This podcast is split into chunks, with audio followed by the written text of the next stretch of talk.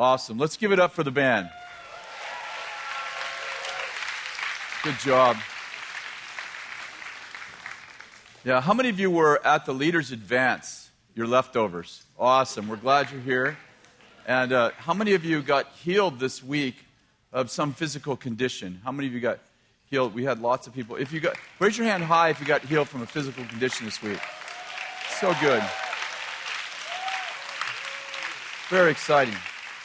This is a great anointing for healing uh, in the Leaders Advance. Extraordinary. Saw lots of people get in touch, and and there was uh, a great testimony. We it, it's going to come out on video in Bethel TV uh, with about two people. One who, who a guy who had five life sentences. I think that means he would never be paroled. 500 years life sentences who got received Jesus in a solitary confinement cell after 13 years of being in there and got paroled, paroled six months later.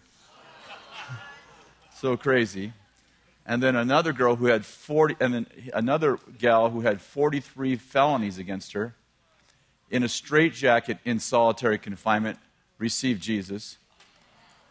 Really crazy story. The two of them meet at a conference they get married. Oh, it's more outrageous than I'm telling. The story's 10 times better than that. And this is, this is the part I, I like the best. So they end up in this home group. They get to the home group, and the home group leader is the judge who sentenced him to 500 years. who is now their home group leader. And the gal got out. I, uh, her name is Dawn. Dawn got out of prison and started seven transition homes for women. Oh, it's outrageous. I mean, I can't wait.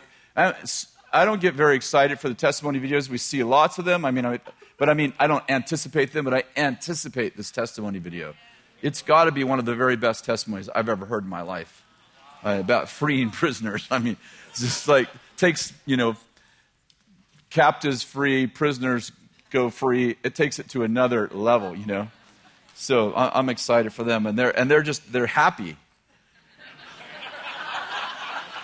I, I met them, uh, Kathy and I met them about two months ago, and I, I kind of took them aside as only Kris does. I said, Hey, how is your marriage? They're like, Great. I'm like, Oh, it makes me feel so good. You know, I, some, anyway, yeah, anyway. It's just, uh, sometimes things look really good out here, but they're not so good in there. And I was like, they just look too happy for this to be real. So I had to just ask the question, Are you guys doing well? And they're like, Oh, yeah, we're so happy. I'm like, That's awesome. Anyway, so Leaders Advance was, it was crazy. It was off the hook, amazing. Well, um, why don't you grab a hand and let's pray for the evening. Yeah, I know. You guys start laughing right away. Get a date. Go ahead and get a date. Just get a date. You can, this is, you can multitask, we can pray, and you can get a date. So, Holy Spirit, we thank you for what you're doing. We pray that you would take us into prosperity. In Jesus' name, amen.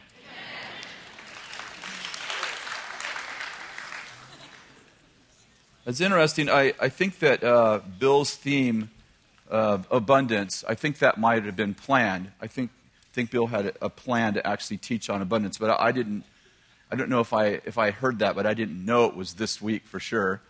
And uh, I was just been thinking all week about practical practical principles for wealth all week long. So when Bill got up and started sharing about wealth, I'm like, oh, that that's just a, a great theme. So why don't you turn to Hebrews chapter seven, and I want to talk about uh, four at least four, but four principles of creating wealth.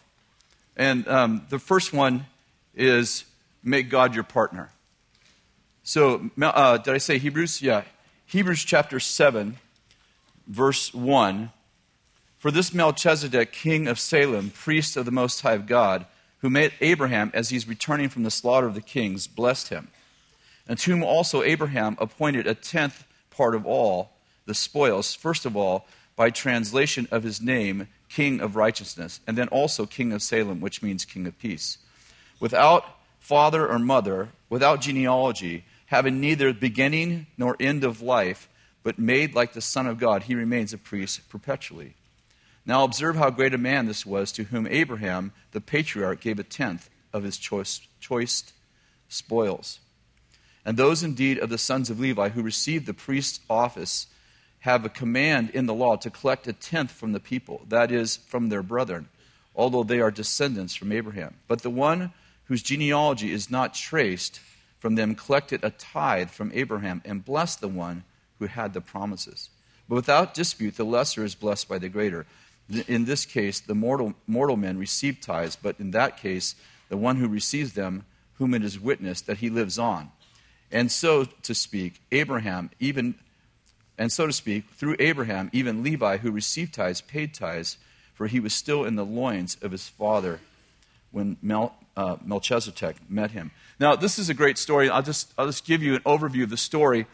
Um, you'll remember that Abraham and Lot's uh, shepherds, servants, weren't getting along. So they came to this place where Abraham and Lot, they were cousins, they made an agreement, and Abraham said to him, Just pick whatever territory you want, and you go one way, and, and we'll go the other way. And so Lot chose Sodom, and Lot ends up in Sodom and, and, um, and lives there for many years. And then Sodom and four other kings, five kings total, um, go to war against these four kings, four kings against five. And the outcome is, is that Sodom, the, the, the city of Sodom, lost.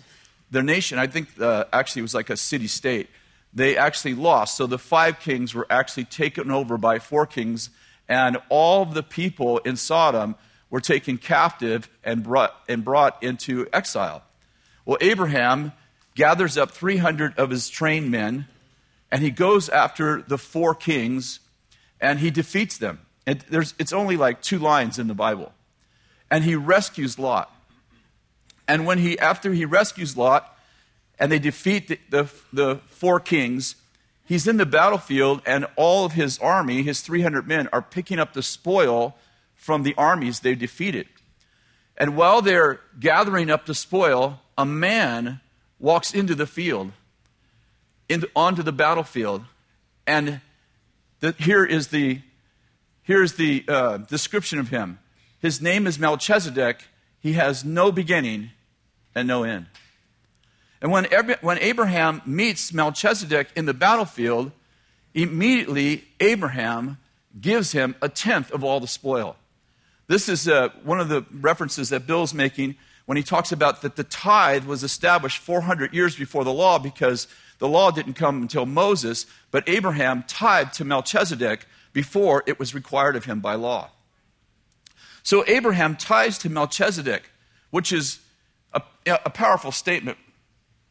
But Hebrews says that when Abraham tied to Melchizedek, that Levi, who was a priest, and here's what he's saying in the passage, in, in the Hebrew passage. He's saying Levi was a priest who received tithes. And he says, the man who received tithes, Levi, the Levitical priest, gave tithes when Abraham tied to Melchizedek. Now, that's a, that's, that's, that's a cool testimony. Can you put up a one hour up there, by the way? Sorry, on the countdown clock. That's a cool testimony, but let me just tell you what he's actually saying. Remember, Abraham had Isaac. Isaac had Jacob, and Jacob had 12 sons. Abraham had Isaac when he was 99. Isaac, Isaac, I'm sorry, Abraham had Isaac when he was 99.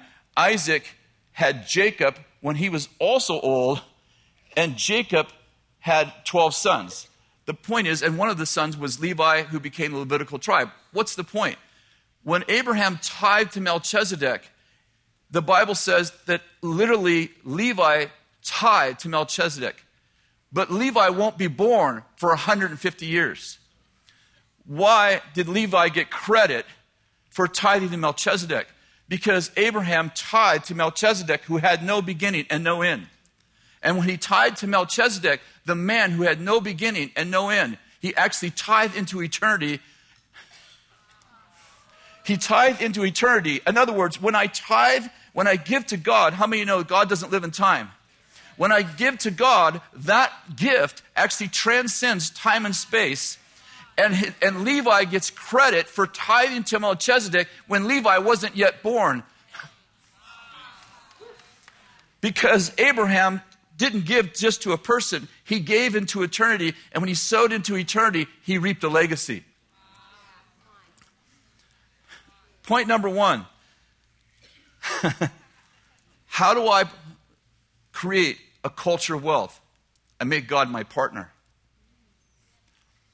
I, uh, I was watching T.D. Jakes. It's probably around five years ago. I love T.D. Jakes, by the way. I, I don't actually like watching Christian TV too much. I shouldn't say that, huh? I love Joel Osteen and I love T.D. Jakes. So, and uh, T.D. Jakes can have one point and make a whole message out of it, and you are totally riveted on this one point. So TD is talking about tithing, and he has a bag of dimes, and this big bag of dimes, and he's walking through his huge congregation. You know, I don't know how many thousands of people are, can actually sit in that in his in his uh, sanctuary, but he's walking among the people and he's throwing out dimes and he's saying, For 10 cents, God will be your partner. For 10 cents, God will be your partner. How would you like to have a partnership with a God that only requires 10 cents? He does all the work, you get all the blessing, and he just gets 10 cents on a dollar.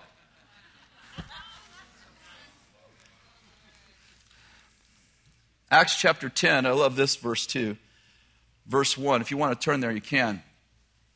Now, there was a man in Caesarea named Cornelius, a centurion of what was called the Italian cohort, a devout man, one who feared God with his whole household, and he gave many alms to the Jewish people and prayed to God continually. About the ninth hour of the day, he clearly saw in a vision an angel of God who had just come in and said to him, Cornelius, and he, fixing his gaze on him and being much alarmed, said, What is it, Lord? And he said to him, Your prayers and your alms have ascended to heaven as a memorial before God. Your prayers and your giving have become a memorial before God. You know, when, when God parted the Red Sea and the children of Israel walked through the Red Sea on dry land, when they got on the other side of the Red Sea, they set up stones. God actually instructed them through Moses I want you to set up stones. Why are we setting up stones? So when your children say, Why are those stones there? you can share with them the testimony of God. You can remind, in other words, it became a conversation piece. Like God said, set up stones so that your children see the stones. They go, Dad, why those stones? And you go, Ah, glad you asked. Let me tell you about the time God took us through this, the Red Sea on dry land. When they crossed the Jordan River, they set up two sets of stones, one in the middle of the Jordan River and one at Gilgal, two piles of, of rocks, 24 rocks, for the same reason. My point is, is that they set up those stones as a monument to the works of God. But in heaven, when you give to God, God says to Cornelius that your prayers and alms have ascended as a memorial before God. In other words, on earth, we set up memorial stones to remember the works of God. But in heaven, when you give and pray, there's a memorial to you to your works in heaven. And God sees the works that you've done in righteousness.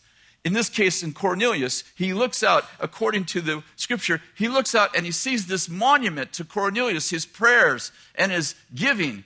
And he tells the angel, Go get that guy saved.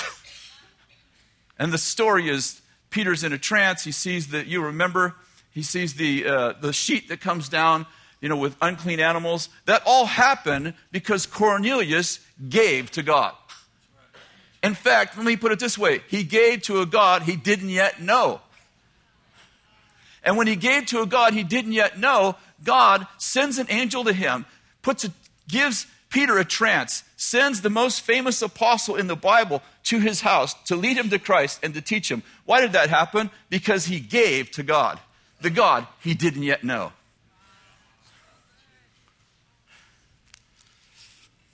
That's a good word, much better than your response. Philippians 4:19, "My God will supply all your needs according to his riches and glory in Christ Jesus." You know, um, sometimes you ask people, "What do you do for a living?" and they say, "I live by faith." Now, I've learned in America that means I ain't got a job. I try really hard to not be offended because the connotation is once I get a job, I don't need faith. I live by faith means other people give me money who actually have a job. And by the way, if you're called to. Anyway, forget it. I'm not even going to fix that. I was going to fix it, but I feel like I'm not supposed to. It's great living people giving into you and sowing into you. People sow into our ministry all the time. So thankful for it. But how many you know whenever we work for provision instead of working for God, we reallocate our income to what we can do? Let me say it again. Whenever we work for provision instead of working for God, we relegate our income to what we can do. When we work for God and still live by faith, then we can live by, the he- by heaven's economy instead of our own provision. How many know no matter how much I make, how much money I make at Bethel Church, I don't want to reduce my income down to what I can do. I want to have faith and work. And by the way, I don't want to work for Bethel Church, I want to work for God. I, have got many Facebook pass, uh, passages, yes. yes, we're writing our own face, passages now. Get many Facebook messages about this next point. I tell people you should quit your job and work for God, but go back to the same place where you're hired. Something happens when I work at McDonald's, when I have a job at McDonald's, but I actually work for God. I mean, what would happen if I if I went to McDonald's but I brought the king and his kingdom? I mean, I think that life would take on a whole different flavor if I actually realize who I'm really working for. Because I don't work for money, I work for God. I think it's, I, you know, uh, Peter, Paul said this. He said, He who doesn't provide his own, for his own family is worse than an unbeliever. And he goes on to say, If a man won't work, let him not eat. So I actually believe that we should labor. I believe it's a biblical principle to work. How many know that you receive grace so that you couldn't work?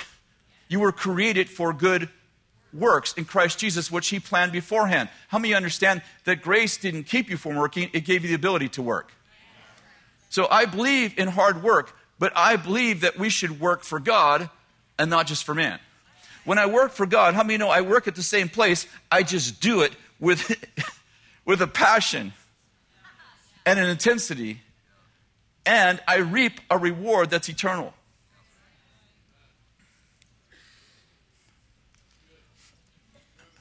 Thank you. Genesis chapter 26. What happens when I work for God?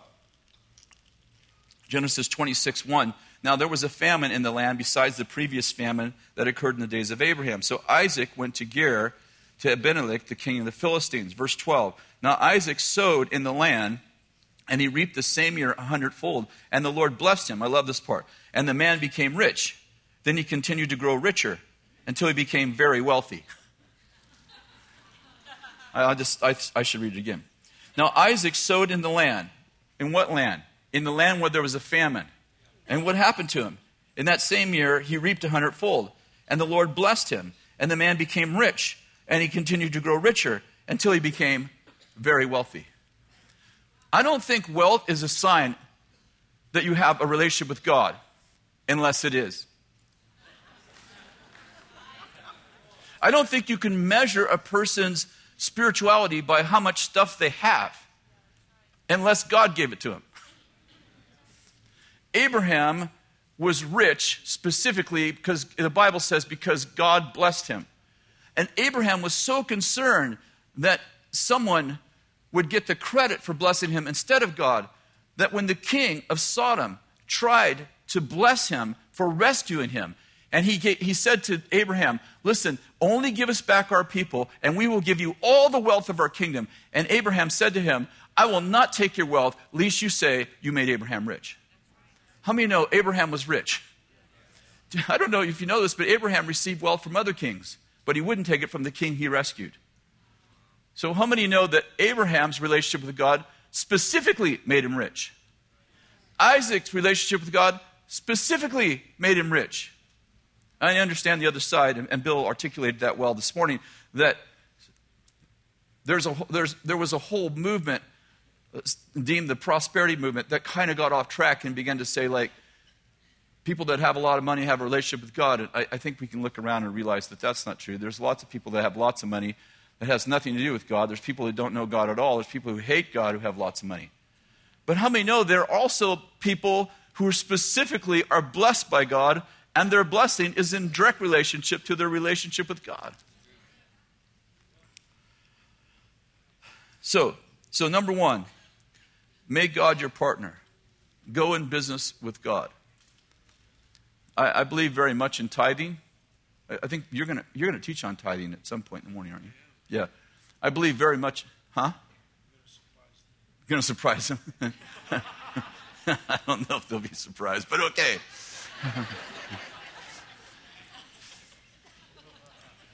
I believe in tithing. Some people say, well, tithing is part of the law. Well, if, if, if tithing was 10%, then I could say it was the law. But it's not 10%, it's the first 10%. In other words, I give away 10% before I know what else I have. How many know? If I, if give, if I just give 10%, that's rules. If I give the first 10% and have to trust Him for the rest, that's relationship. Number, number two, second principle have multiple sources of income, which Bill touched on this morning. Turn to Ecclesiastes chapter 11. Ecclesiastes chapter 11. Cast your bread on the surface of the waters, for you will find it after many days. Divide your portion to seven or even to eight, for you do not know what misfortune may occur on the earth. If the clouds are full, they pour out rain upon the earth. And where, and where and whether a tree falls towards the south or towards the north, wherever the tree falls, there it lies. He who watches the wind will not sow, and he who looks at the clouds will not reap. Just as you do not know the path of the wind and how the bones are formed in the womb of a pregnant woman, so you do not know the activity of God who makes all things. Now, um, I, I, just want to take us through a few. Um, I, I think there's a lot in, in these verses, and I, I want to just take you through a few ideas. Verses 1, uh, 1 and 2, you don't know. The, um, so he says, uh, verse 1, you cast your bread on the water, um, you will, and you will find it in many days. Divide your portion to seven or eight, for you do not know what misfortune may occur on the earth. First of all, investment. You don't know the future, so spread your investments out in a way that protects your investment. Number the second point, when you invest, uh, when the interest rates are high, you don't and you don't start over. When the interest rates are high, you don't want to borrow money, you want to lend it. But when the interest rates are low, you want to borrow money and invest it in high yield like real estate. Here's, here's the point that he's making. He says, listen, cast your bread on the water, and when you do, many days later, it will come back to you. In other words, invest and it will come back to you. Okay, next question where do I invest? He says, don't just invest in one thing, invest in seven or eight different things. Why? Why do I invest in seven or eight different things? Well, he says, I invest in seven or eight different things because I don't know the future. I don't know the outcome. So I might invest in this thing and that thing goes bad, but how many understand that if I invest properly, in other words, like I, if I invest, if I invest in a, um, I, I, was, I was thinking of it on the way here. If I invest practically in a way that I invest in, let's say, gold and I invest in stocks. You understand that typically when the stock market goes down, the gold market goes up. What I'm getting at is that I cast my bread on the water, I invest in seven or eight different investments, and I invest to protect my future. Now, how many know your future's in God's hands? We're just making practical statements right now. And he, Ecclesiastes, Solomon says, invest or seven, eight, in seven or eight things. And why do I do that? I do it because, verse, verse 2, divide your portion to seven or eight, for you do not know what misfortune may occur on the earth. So I invest to protect my investment. So I'm not going to invest. It, uh, this, I, I believe this is part of what Solomon's saying. I don't want to just invest in the housing market. I don't want to invest in seven houses because how many know that probably is not going to protect my investment? If the housing market goes down, I've actually put all my eggs in one basket. But Solomon's, Solomon's idea is to invest in different things so that if this goes down, if this has misfortune, this typically has fortune. How many know that in the, in the Depression, there was more millionaires, millionaires, that was a lot of money at one time, there was more millionaires made during the Depression than any other single time in America. One person's problem is another person's opportunity.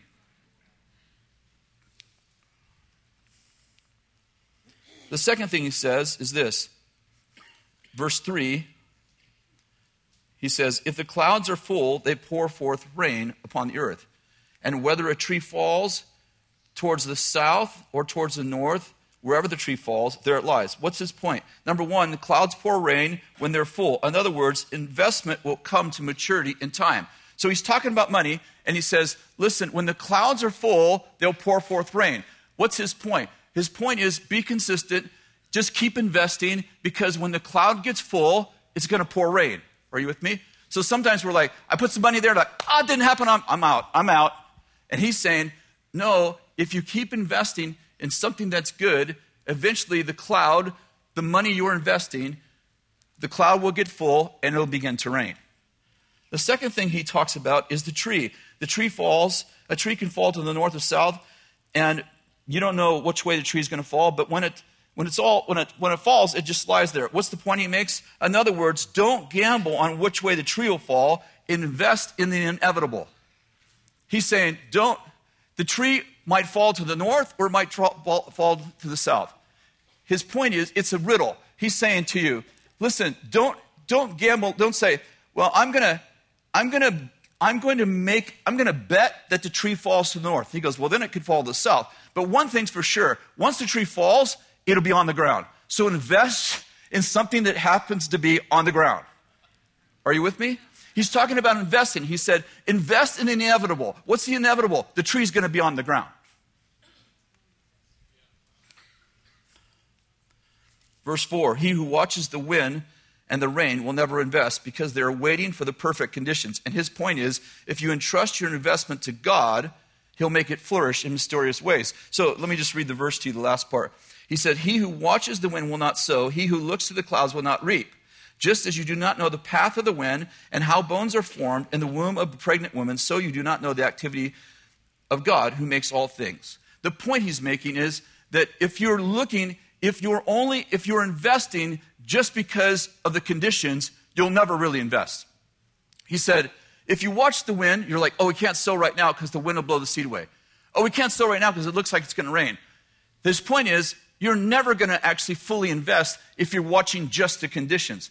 But the God who makes the bones in the womb of a woman, and the God who makes the wind blow whichever way he wishes, when I invest with God, God's the one who makes my investment come to fruition the same way he makes the bones in a woman's womb.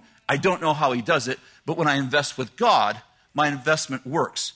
When I invest and when I'm just trying to find the right conditions, how many understand I'm not trusting him? So he's saying, even when you invest, don't put your trust in the wind or the rain. Put your trust in the God who, who knits the womb in the womb of a woman. People people. Oh, certainly wasn't a climax. Anyway.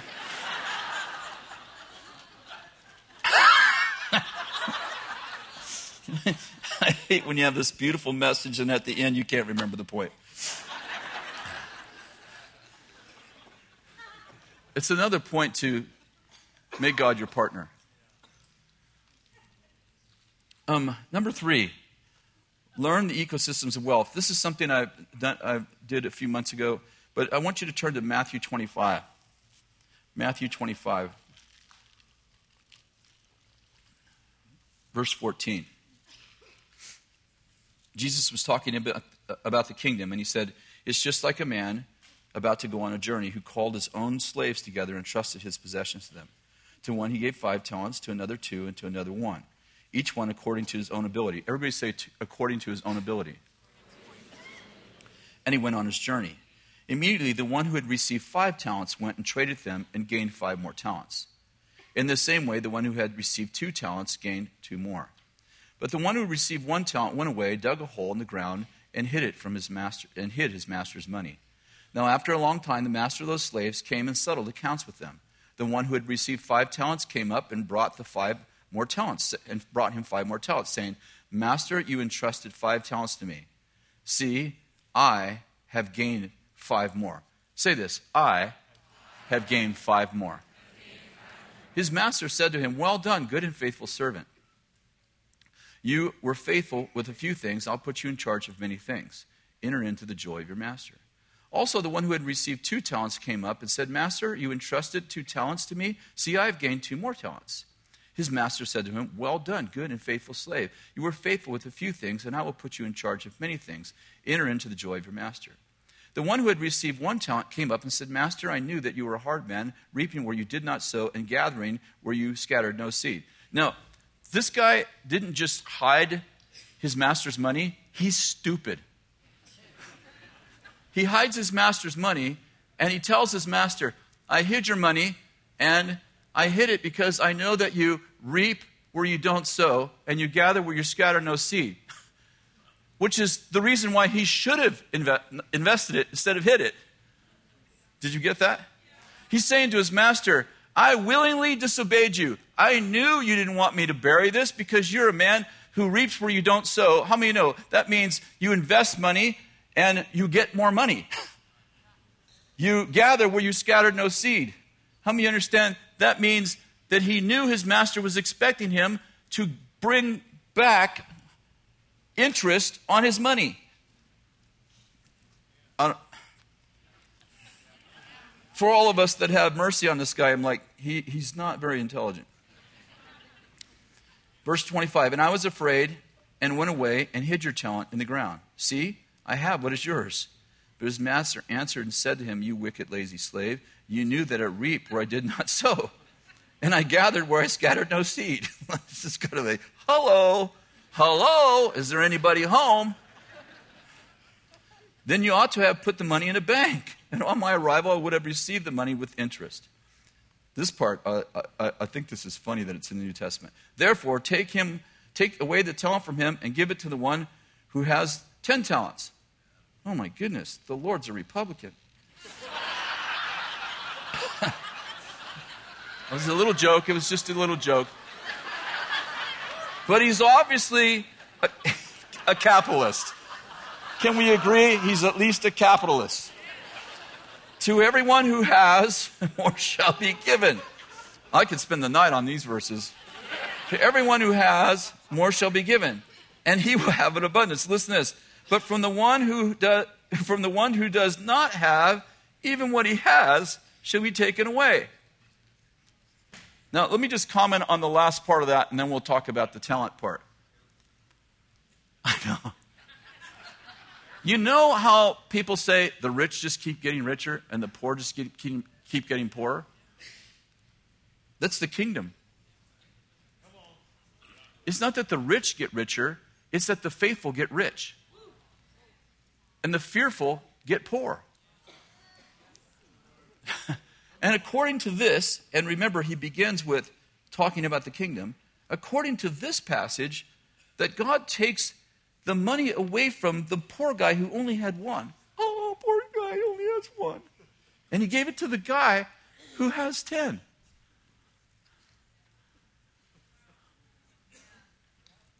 He didn't take it from the guy who had two, he took it from the guy who only had one. The poor victim had one little talent. And God took it from him and gave it to the wealthy man. Now, to be clear, I think I said it already, but God doesn't take from the poor and give it to the rich, but He takes it from the unfaithful and gives it to the faithful. Okay, so let's go back. First of all, a talent is worth $30,000 approximately. And remember, these guys got money according to their ability. So we could say that the guy who had five talents had more ability than the guy who had two. And the guy who had two had more ability than the guy who had one. But we have to remember that the guy who got one talent had some ability because he got money according to his ability. So he had $30,000 worth of ability, or he wouldn't have got $30,000, is my point. So each guy got money. So the first guy got $150,000. And what happened His Master comes back and he says, Master, that $150,000, that five talents you gave me, I, I have made you $150,000 more. And the Lord says to him, That's so good. I'm going to put you in charge of many things. The guy that got two talents, 60 grand, he comes back and he says, Master, your 60 grand has made another 60 grand. I have made you another 60,000. Here is your 120,000 that I have made for you. Now, a few things come clear in this passage, and that is this wealth attracts wealth. And we're going we're gonna, I don't want to get ahead of myself, but wealth, I think there's a difference between riches and wealth. I think wealth is actually an ecosystem that attracts favor, blessing, and stewardship. Now, let's go to Luke chapter 19, verse 11. Somebody said if you divided all the money in the world up evenly, in five years the rich would be rich again, the middle class would be middle class, and the poor would be poor, because money is often a manifestation of an inward condition. Now, we don't know if that's true, but what we do know, what we do have real statistics about, is people who've won a lottery, and they have tracked people that have won a million dollars or more. And what they've found is that the people, almost everyone who's won $1 million or more is actually poorer five years later than they were when they won the money. Why? Because they got richer on the outside than they were on the inside. How many know? How many know if you take a pauper and you put him in a palace, he's going to reduce the palace to a prison? But if you take a prince and you put him in a palace, he'll make the palace.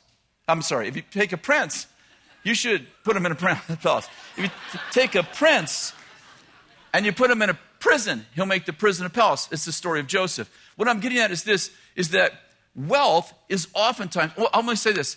So I'm going to tell you what wealth and riches are in just a minute. But follow me. I think riches are an outcome and wealth is a condition. I think that when you take a poor a person who's poor, not poor in spirit like a good thing, but has a poverty spirit, and you give them more money out externally than they have wealth internally, that they'll actually reduce their, their condition to their inward condition. That water always finds its level. And I think that you shouldn't just give to people, I think you should invest in people. Okay, so now let's go to the parable of the of the minas. It's Luke chapter 19. Again, I have taught this about four or five months ago. Verse 11. While they were listening to these things, Jesus went on to tell them a parable because he was near Jerusalem, and they supposed that the kingdom of God was going to appear immediately. And he said, A nobleman went to a distant country to receive a kingdom for himself and then return. And he called ten of his slaves and gave them ten minas and said to them, Do business with this until I come back. Verse 15. When he returned, after receiving the kingdom, he ordered that all these slaves to whom he had given the money be called to him so that he might know what business they had done. The first appeared, said, Master, your mina has made 10 minas. Everybody say this Master, your mina has made 10 minas. And he said to him, Well done, good and faithful slave. You have been faithful with very little, with a very little thing. You shall have authority over 10 cities. The second one came and said, Master, your mina has made five minas. Everybody say, Master, your mina has made five minas. And he said to him, And you are to be over five cities. And another came to him saying, Master, there's your mina, which I kept in, away and, and hid in my handkerchief, for I was afraid because you are an exacting man, and you take up where you do not lay down, and you reap where you do not sow. Here's another man, spirit of stupid. They probably hung out with the other guy. and he said to him, By your own words, why judge you, you worthless slave? Did you know that I'm an exacting man, taking up where I did not lay down and reaping where I did not sow? Then why did you not put the money in the bank? And having done and having come, I would have collected it with interest. Then he said to the bystanders, Take the mina away from him and give it to the one who has ten minas. And they said to him, Master, he has ten minas already. And he said, I tell you that everyone who has, more shall be given to him. But the one who does not have, even what he has, shall be taken away from him. Now, this is a great story, and I used to think these were identical passages. But first of all, a talent is, remember, $30,000 approximately. A mite is $500. When Jesus told the parable of the talents, he said he gave the talent according to their ability. But how many know that in this passage, he said that he gave them all the same amount of money? He gave them all one, he gave them all $500. The first guy comes back and he says, Master, your mina, your $500 has made 5,000. Five, to- 10 times more. Your mina has made 10 minas. And he said, Well done, good and faithful servant. You shall be over 10 cities. The next guy comes, he says, Master, your mina has made five minas. Well done, good and faithful slave. You shall be over five cities. And you know what happens to the last guy? His money is taken, his $500 is taken and given to the guy who's prospered the most. I, I, I want to just call attention to a couple things in the story. The first one is this it doesn't matter how much you have, it matters what you do with it. The guys that got $30,000, did you notice they got put over stuff? But the guys that were given $500, they got put over cities. What's the difference? The guys that got the $30,000, the, the talents, the first one, 150,000, the second one, 60,000. The guys that got the talents, first of all, they got it according to their ability. And when they came to the master, they said, Master, I, I have made you more money. And how many know that's good? And as a matter of fact, Jesus said, Well done. I'll put you over things.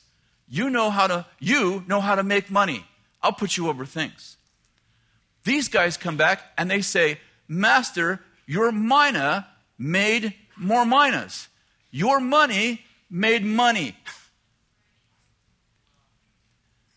And Jesus says to him, metaphorically speaking, if you know how to create ecosystems where money makes money, then you should be over cities. Why? Because God wants cities to prosper. Who does He put in charge of cities? People know how to change culture. He said, if you can take $500 and make it 5000 if you can take $500 and you you know how to make money, make money, then you know the principles of how to take a city and make it prosper. I love the passage because the guys that got put over the cities, they were only entrusted $500. Listen, you might be sitting here and you're from a whole dunk town like Weaverville. I mean, you can't even sound intelligent when you're right. From where are you from? Weaverville.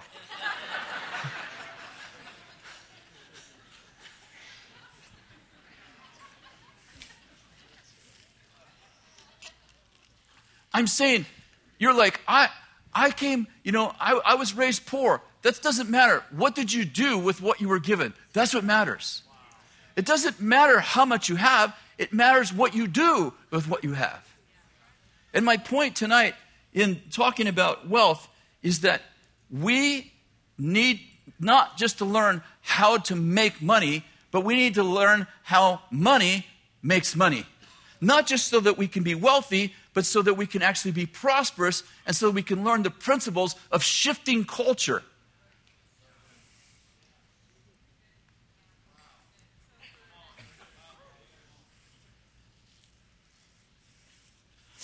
Deuteronomy 8:18 I love this. You shall remember the Lord your God. This is Moses talking for God. You shall remember the Lord your God, for it's he who has given you the power to make wealth. Listen to this that he may confirm his covenant which he swore to your fathers as it is to this day. Did you get that? I'm going to read it to you again.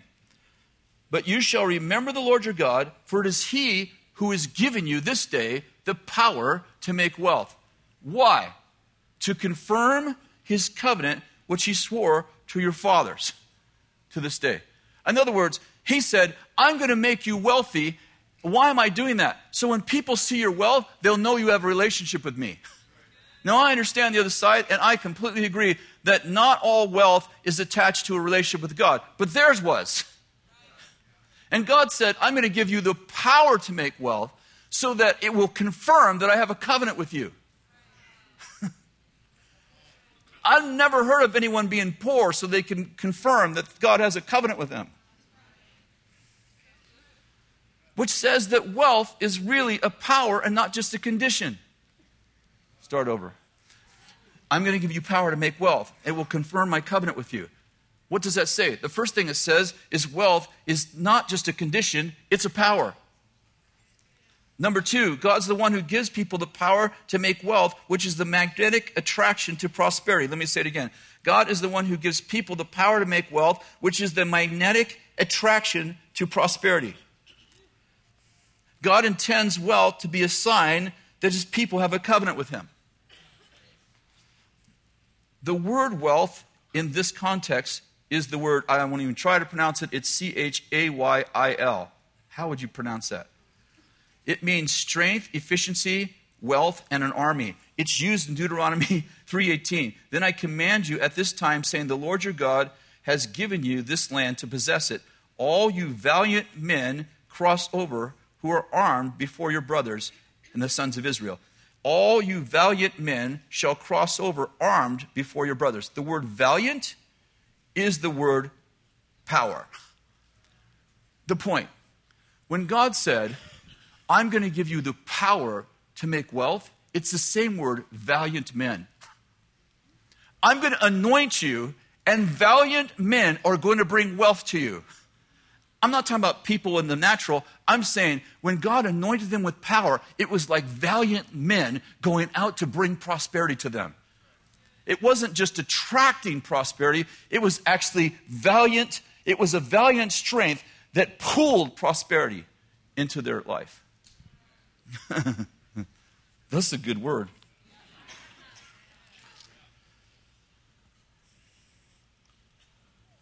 Riches and wealth aren't the same thing. Proverbs 10:22 The Lord's blessing brings wealth and he adds no trouble to it. Riches is excess riches is excessive amounts of money, but wealth is prosperity without problems.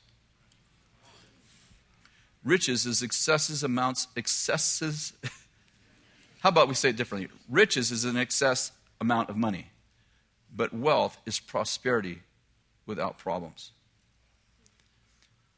I'd like to suggest that poverty is the opposite of wealth, and that is also a power. I'm not talking about poor, I'm talking about poverty. I think you can be poor and not be in poverty.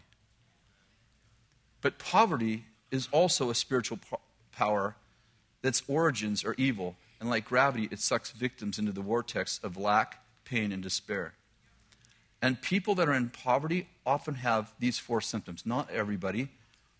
Did you hear me say poverty, not poor? Okay. Poverty, they believe they're victims. Life happens to them. They are powerless pawns in the evil game of misery. Number two, they feel entitled. Someone owes them a living. It's someone else's job to fix their situation. Number three, they build cases against the wealthy to justify their poverty. And number four, they refuse to take responsibility for their own lives. They have excuses that they have mistaken for reasons, which dis- disempower them. Now, we should. Um, I'm not trying to dishonor poor people. I'm trying to break the power of poverty. I'm saying poverty isn't just the way I think, it's a power again, I'm just going to say it one more time so that I make sure I'm being heard. I'm not talking about people who are poor. I'm talking about a culture of poverty. A culture of poverty is actually the opposite of a culture of wealth, and it actually is a spiritual power that keeps people as victims, powerless victims of a system of poverty. I wrote this on my blog the other day. I got a lot of responses, so I thought I'd read it to you. The idea that wealthy people are inherently selfish, or by nature their prosperity, uh, by nature, by the nature of their prosperity, they oppose the poor is a lie. Yes, many rich people oppose. Oh, no, start over. Yes, many rich people oppress the poor, but many more wealthy people take care of the poor, create jobs, and spend billions of dollars every year funding them. The most obvious examples are Bill and Melinda Gates, who are themselves two of the wealthiest people alive today. They are giving away billions of dollars to the poor. Ray Kroc, the founder of McDonald's, not only put tens of thousands of people to work in entry level jobs, he also left most of his fortune to the Salvation Army. The list goes on and on. Names like Rockefeller, uh, Henry Ford, Warren Buffett, Paul Allen, just to name a few, not only collectively provided jobs for millions of people, but also spent and are spending billions to take care of others. There are many there are many more generous billionaires than there are selfish ones, but most of them give in secret, or they, have an or they would have an endless line of leeches sucking the life out of them. Giving in secret is only popular in heaven. On earth, if you are wealthy, you must publicize your endeavors or risk being lynched by the entitled. If you have a nice car or house, you will be judged as selfish without as much as a conversation about your generosity. If you post anything about wealth, it generates ridiculous amounts of pushback about the evils of money. Yet those same people often don't think twice about praying, for God, praying that God would pay off their bills, get them a job that pays more, or help them buy a house. It's such a crazy double standard. The truth is, I grew up among the poor, and I can tell you that there's more selfish people among the poor than there is among the rich. In fact, many became rich, many became wealthy because they are generous. And many others stay poor because they are not. Jesus said, Give, and it shall be given to you. Pressed down, shaken together, running out all over. If you are generous, but if you are generous and Jesus gives so much to you that it's running out all over, running out all over, you better hide or you'll be branded as a prosperity teacher and relegated to the halls of heresy.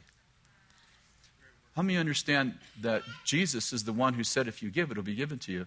So much, you know, pressed down, shaken together. That's like if you think about, uh, um, uh, you know, a bin of wheat. Like you shake it, right? So it, it, it you know, you, you, pour, you pour grain in there and then you shake it.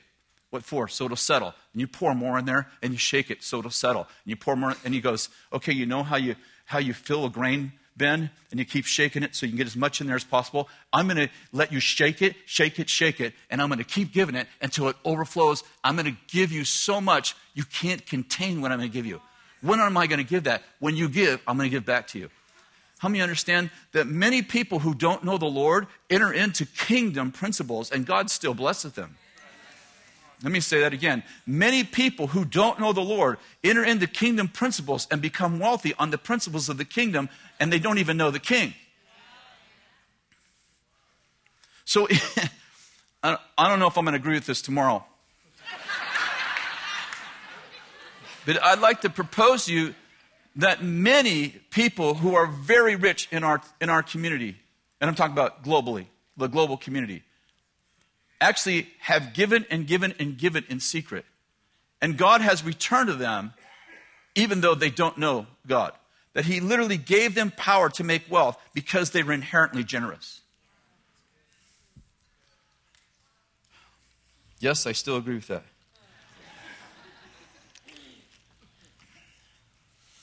Number four, we need to move from sourcing to resourcing in the kingdom.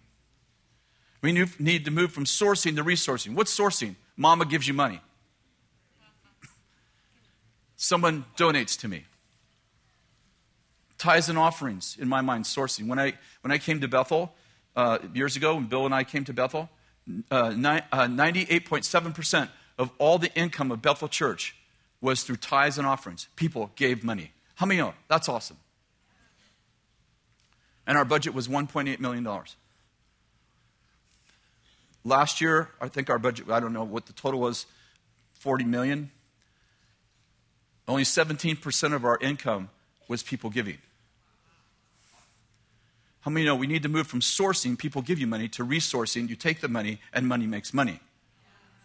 And you create things that people want that are they're worth paying for. Let me say this if it's not worth paying for, it's not worth doing. Sometimes years ago, you know, somebody would say, well, somebody's complaining about the price of the conference. We should lower the price, and maybe we should. But my, my thought is improve the experience. One of the things that happens when you charge people for something is suddenly you're responsible to up your game. I have a lot to say about that, but I think, think that'll do it.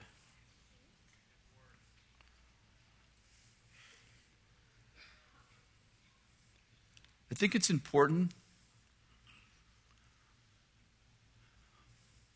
that we think through, each of us, that we think through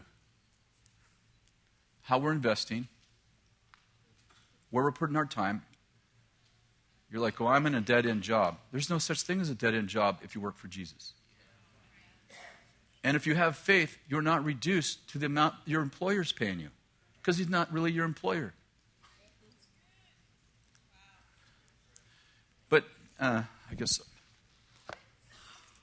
I, I want to tell you um, about investing. I think that we should invest. I think it's really important that we should invest. And by the way, if you're just getting started, young people, I would say this live off of 80%. Start out by giving 10% to your, your home church, the people who take care of you. And I'm sure Bill's going to do a really great job talking about tithe. And then take another 10% and use it for investment. Learn to live off of 80%. If you start with 80%, like if you start, if you, if you build your whole economy around 80%, you, you, you'll have enough.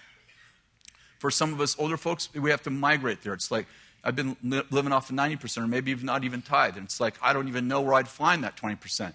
Well, you know, instead of feeling guilty and shame over it, just have a goal that you're moving towards doing the right thing. I, I you know, if God calls you let me say this. I believe that God's called us to radical obedience always. And I, I remember years ago, um, I don't know if Bill remember this, but we were, we were actually painting the nursery together. It was the very first year I met Bill. And we were painting the nursery together. And Bill was, we were talking about finances. Probably I inspired the conversation, which I usually do. I talk and Bill answers. And uh, I, remember the, I remember the conversation still. It's one of those you know, one of those few conversations in life that you still can recall. And I, I, and I was talking to Bill about money, and Kathy and I were generous. We didn't tithe. We weren't.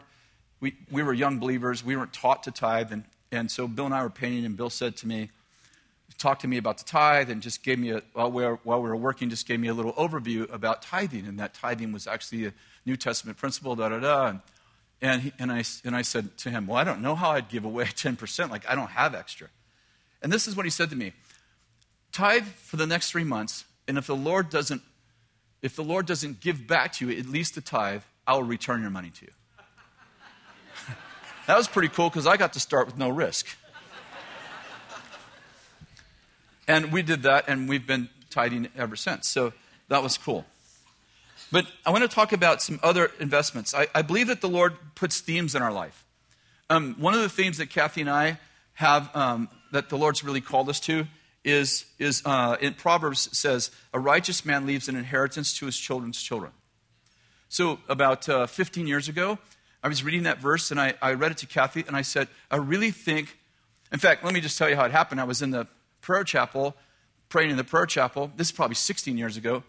And I was taken into the future and I, and I had this vision about my children and grandchildren. I'm not going to tell the vision right now because they just have eight minutes and I want to give you the rest of these points.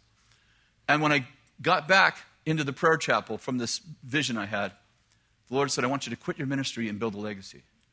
I want you to pour into a generation you will never see. And I got off the floor and I felt like the Lord said, I want you to have a 100 year vision. So a few days later, I was reading Proverbs and I read this verse that a righteous man gives to his children's children. And we, were, we didn't have any extra money at the time. And I, I came back and I told Kathy about the vision I had and about the verse that, that God had li- highlighted. And I said, I think we should just take $50 a month for each one of our grandchildren. At the time, we had seven. And I said, and we should just put that money, and we should just have it automatically come out of our account and into their account. And she was like, good, let's do it. And that was a big faith step for us. We didn't have an extra, what is that, $350 a month, but we just did it. And so that money has just been going in there. Again, it's not a lot of money, and we've given our grandkids much more than what's in there, but our granddaughter just went to university and she had money for the entrance. Our, our grandson just needed a car. We just took the money from there and from that, that we've been accumulating and gave it to him. We bought our, two, two, both, our, both our grandkids cars. Actually, the, my grandson got a car that was inherited from, his, from, my, from my mother, and we actually fixed it up with that money, and we're getting him started. So it's not a ton of money, but we're honoring the principle a righteous man gives to his children's children. So I want to just say that you take, I said, put away 20%, give 10 to the place that's feeding you, at least, and take another 10 and do stuff like this. Give it to your grandchildren. Save it for your grandkids, for your kids. Um, the next principle we live by is to give to the poor. Jesus said, God, uh, Proverbs said, if you give to the poor, you lend to the Lord. In fact, Proverbs goes on to say, if a king remembers the poor, his throne will be established forever. So the next, the other thing we, another thing we do with our money is we give to the poor. And we give to the mission in town. We give $500 a month to the mission town. We actually just started doing that in town here. I, I toured the mission. I came home for it. I was so rocked. And by the way, if you get rocked by something, you should invest in it. I don't have the money to. I propose that's why you got rocked, because your master wants you to give to it. I came back from the mission. I was so moved. I think we were given $100 a month. I was so moved by what I saw there, the way that Jonathan and team, in, by the way, you want to give someplace you're going to instantly see your money like invested in a city and change a city, you should give to the mission. So I came home, I told Kathy all about it. I said, I want to give 500 a month. And we started giving that, I think it was two, two months ago, month ago? Month ago. Started giving 500 a month to there. Um, we give to Tracy Evans several thousand dollars a year. We've been doing that for years. And by the way, I believe in spontaneous giving, but if you're going to create a legacy, I believe in consistency. I believe in consistent giving. So we've been giving to Tracy somewhere around 12 or 14 years. I think we give, I don't know, $1,000 a month to Tracy. Iris the bakers, we give Iris we, uh, every month, and we've been giving, we give thousands to Iris every month. I'm sorry, to every year. I think we give a thousand or so a month to them, and I worked on her board for seven years. We give to the Heroes of the Nation, which is a, an orphanage that um, I got. I went to the, the, this orphanage in Africa called the Heroes of the Nation the, kid, the, two, the children that are in there, both parents have to have died of AIDS. So there's tons of orphanages all over Africa. This one orphanage has this one policy that they want to, they want to take care of the orphans that specifically their parents have died of AIDS. So I got in there um, uh, many years ago, I think around 13 years ago. I visited there the first time, and I'm like, wow, this isn't just giving to the poor, this is investing in the poor.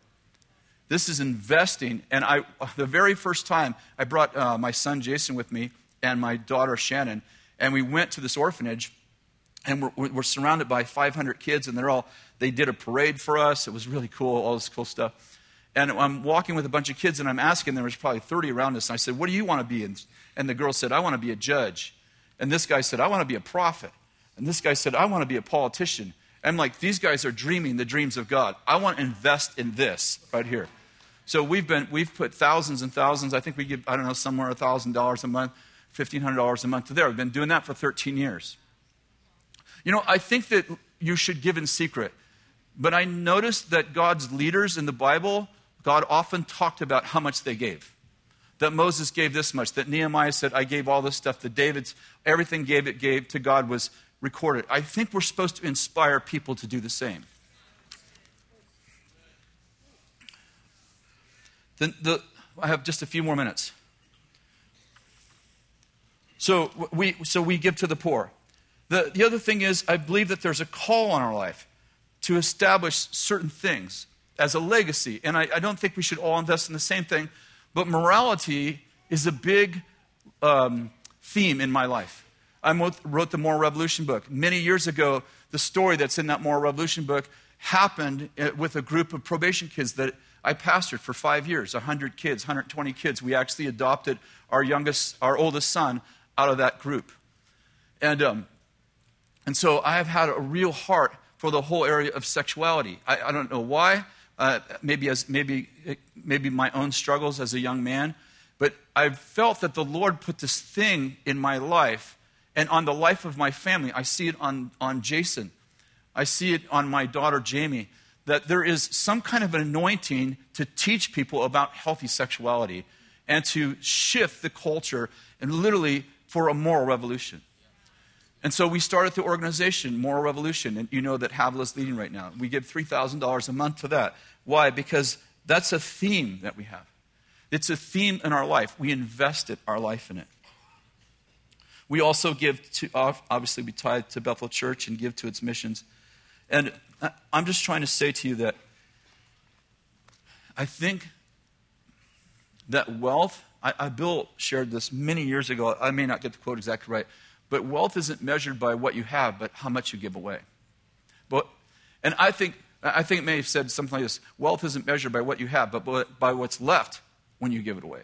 You know, the, the woman that had just one mite, how many know she didn't put in much, but Jesus said she put in the most? Why? Because what she put in, there was nothing left over. I really want to encourage you. I, I hope that I'm inspiring you tonight. I, I want you to have multiple sources of wealth. I want you to make God your partner. What would happen if you just said, from now on, I'm going to be a radical believer. I'm going to tithe and I'm going to give. And I'm going to give beyond my means so that God has to tap into my resource.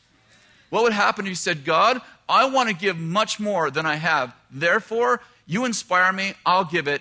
And that's what we began to do. We all, we've, we've always been on the edge giving. We, we actually really enjoy giving. These are just the things, what I shared with you tonight. These are just the things that we do. These aren't spontaneous. These are things we've been doing for years, some of them for 14, 15 years. But my point is, is that you should have, you should have a plan to give. Not just a plan to get. You should have a plan to receive and a plan to give. And I believe when you have a proactive plan to be generous, that God has a proactive plan to release power to give you wealth. I think that if you get money without generosity, that's not the hand of the Lord. At least that would be an exception. I think that what attracts the hand of the Lord is compassion, faithfulness, as we see with the talents. Compassion, faithfulness, and generosity actually become magnetic to wealth. How do I become wealthy? Well, become generous and you'll become wealthy. Am I saying you're going to have a mansion on a hill? No. You'll have more than you need, though. You know why you'll have more than you need? Because you need more to take care of the people that you have a passion for. I um I love to do stuff like we wrote the Moral Revolution book, and we let and we give all of the resources from that book go to Moral Revolution. So that's a perpetual thing. We wrote a book about Tracy Evans, um, and we took that book, we wrote about her, we gave her that book, and we gave her we give her all the royalties from that. How many know that's a way like you do something for someone and they get all the royalties? So not only you're not giving just you know, 100 bucks a month to them, but you're giving them the royalties for a book, and then you bless it. And maybe, maybe you don't write books, but whatever it is you do, you bless it and you go, God, sell a lot of books so that Tracy can be blessed. God, sell a lot of books so that we can, so that we can perpetuate a moral revolution. The last thing I would encourage you to do is begin a foundation. I, I gathered our family, uh, this is three years ago, and I told them what we've been doing for many years. And I said, I would actually like to start a foundation that we all give to with some core values that we give. Like, for instance, the Gates, um, Bill and uh, Melinda Gates, they love to give to both inoculations, you know, inoculating people, and they love to give to education. I'm like, what, as a family? So we sat around Thanksgiving table three years ago and we talked through, like, what theme has the Lord put on our life as a family? That we can actually give to because how many know there's 10 million things to give to? If, if people know you have money, you will be inundated with requests. So I like to say, Lord, I can't give to everyone, but I can give to someone. And I do often feel like the Lord gives us a theme for life. Now, that doesn't mean that we don't give spontaneously to people. We do that all the time. I'm sure you do that all the time. But I'm saying, I like to have a theme. I like to be as proactive about my giving as I am about my earning. Does that make sense? And I believe when those two line up, it does create some sort of synergy. A culture of, of wealth comes from you when you both proactively and faithfully give and proactively and faithfully receive. I'd like to pray for you. I do really believe that the Lord has given us the power to make wealth. And I'm, i was going to have just the people that feel like they're in poverty could stand, but I, I think we should all stand. If someone was releasing an anointing for wealth, I would stand in line and say, I, I, I have a billion dollar vision.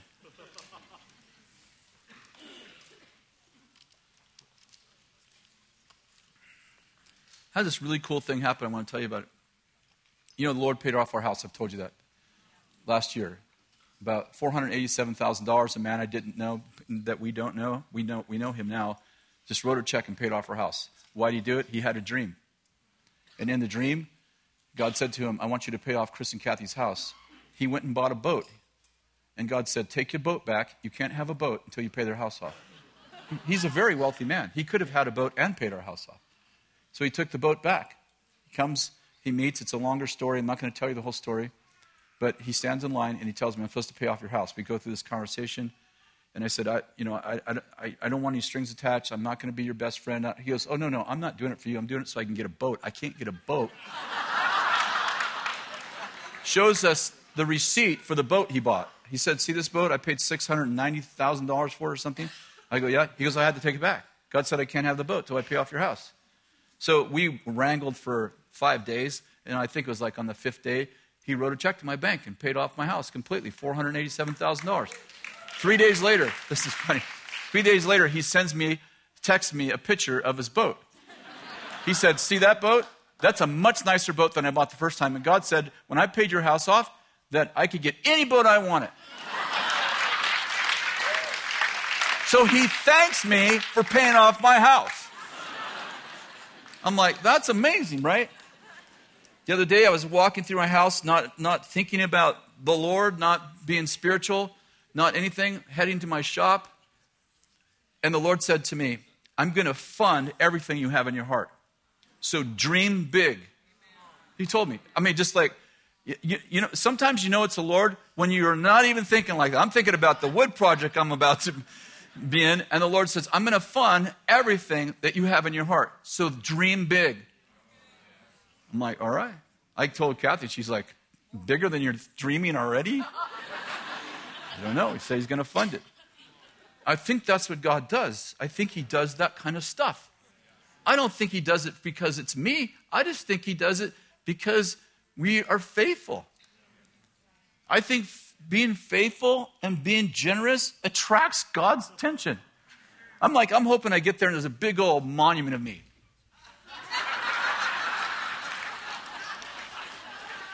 I already told you, right? When I die, when Bill and I die, when Bill dies, we're gonna have a portrait of him in the new building. When I die, I'm gonna have myself taxidermy and I'm gonna be out in the front. Oh yeah. Oh yeah. Yep, yeah. And that way, if the students really tap into raising the dead, one day I'll be like, and as I was saying,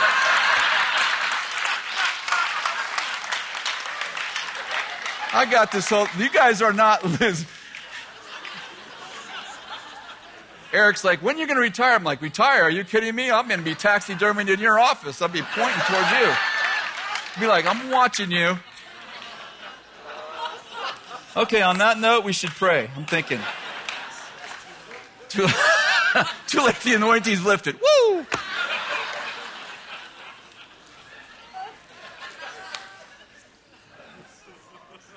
If you want to receive the power to make wealth, why don't you just get like, we used to call this receive mode.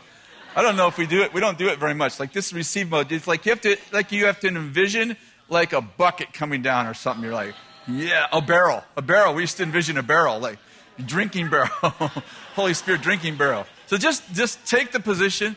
And Holy Spirit, I just pray. First of all, I pray for a spirit of generosity. I pray that this would be the most generous people on the planet, would be the people who are following us. They would just be ridiculously generous, extraordinarily generous. They would actually be famous for being generous. Even as Moses' fam- people were so famous for being generous, I don't know if you remember this, when Moses was building the tabernacle, he had to stop the people from giving. He actually made a decree no more giving. Don't give anything else. You've given too much because the people kept bringing more and more and more. And Lord, I pray that our people would be famous for giving, giving into the city, giving into their children, giving into their children's children. Everywhere they go, just generosity would just spill over from the, from the tip they leave at the restaurant to the legacy they leave with their grandchildren. They would just be ridiculously generous. And Lord, I pray that they'd be ridiculously faithful to everything they believe you've told them to do. They would be like the faithful servants and the talents and the minas. They would be faithful to the things you've called them to. They would be persevering and faithful. They'd be faithful when they don't feel like it. And Lord, then I pray that you would release a power to make wealth in them. In Jesus' name, that you would attract wealth to them. That they would be so wealthy, it would confirm your covenant with them.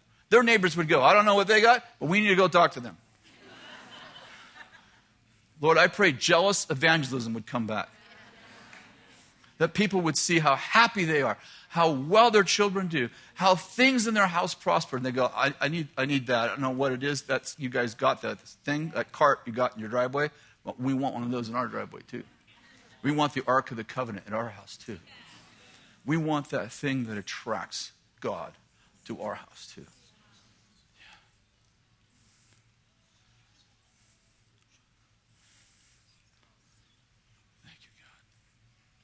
Some of you, God's given you a vision right now for generosity. I can feel it on me right now. I could feel it. Like uh, when, when I started talking about our, our giving, I could feel in the room. I, I felt it a few times uh, in my life when I'm preaching. I feel in the room like a, like a spirit of revelation. Like people just started like, oh, we could do this. Oh, I think that thing's on us. I, I want you to think about what you what you're. When I say feeling, I'm not talking about the emotion right now but what the Spirit is telling you right now. This is kind of like you've come up to the mountain and the Lord is talking to you right now. And you and I both know what happens when you get down from the mountain, you get back into life. You're like, sometimes you can forget what you saw on the mountain. And right now, whatever it is the Holy Spirit's telling you, whether it's a way to generate income or whether it's a, a way to, to a place to give or, or an idea or a concept, whatever it is the Lord's telling you to do right now, I want you to mark that in your heart, and I want you to make a commitment to do it.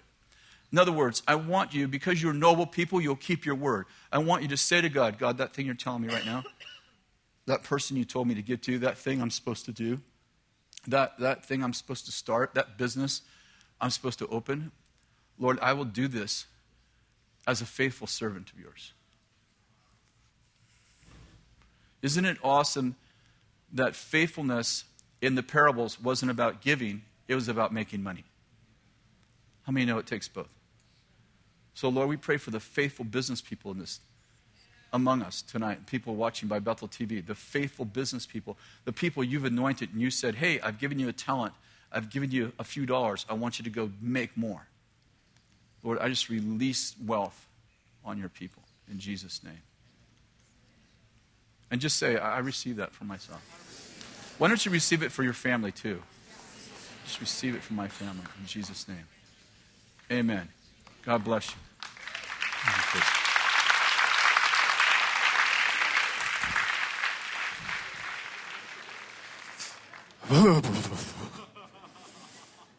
Feel it all inside. We're going to have a fire tunnel. We're going to pray for as many people as we possibly can pray for.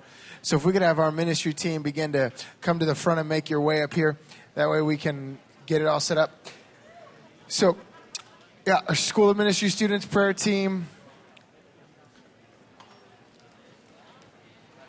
We're going to have the east west room open up for prayer as well. If you need prayer beyond the fire tunnel, that room will be opened up. But we need all our all hands on deck, School of Ministry students and prayer team. if you're able to come up to the front from the overflow and we're going to create two lines like we normally do.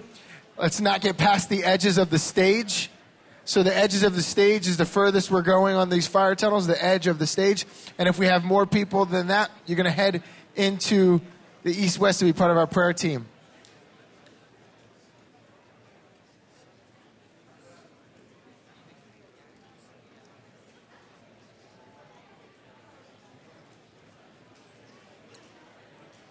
Let's get our tunnels formed here and shaped up. Jared, we need some guidance over here through this part right here.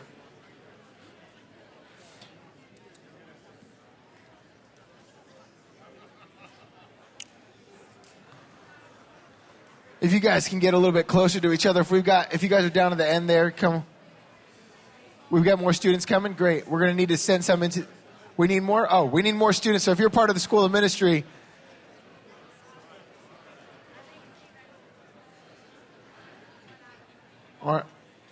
we we were. We had announced it, but we'll, we'll see where we're at with numbers. All right, we look good on both sides right now. those of you on the end of that tunnel, hey Angelo, those on the end, we need to send those into east west to make sure we're good in the east west and a couple of you on this side could if you could head to the east west a couple of you as well on this side head on into the east west we need some people there as well.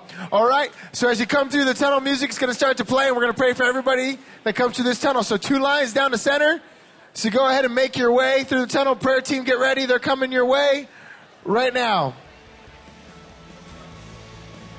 Full tear down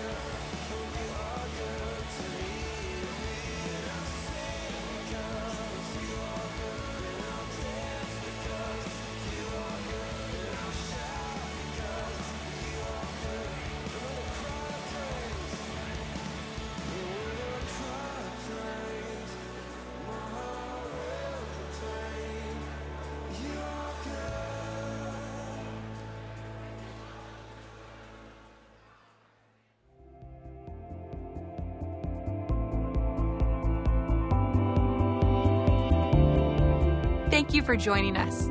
On our website, bethel.com, you can find our pastors' itineraries who may be visiting a place near you. Eric Johnson will be in Richland, Michigan, April 29th through May 2nd, and Wendy and Steve Backlund will be in Bristol, Indiana, May 1st through the 2nd. Now, we want to hear from you. If you have any prayer requests, you can email them to pastor at bethel.tv. Our team would love to pray for you. And be sure to send us your testimonies as well. We've recently heard a testimony from a Bethel team member who is ministering in Florida. She was praying for a woman with sciatica who was instantly healed. While they were praying, a man who was six feet away suddenly got hit by the presence of God and felt his hepatitis C symptoms disappear. He went to the doctor at the end of the week and confirmed that he was 100% healed. He had contracted hep C through drug use, and he was blown away by God's all encompassing mercy. We pray for you to receive your healing, no matter what it's for, because Jesus has paid the price for you to be well. May you experience the love and mercy of the Father, who is waiting to pour out his blessings on you. Thank you for watching Bethel TV and joining us and our Bethel family around the world. We hope to see you again soon.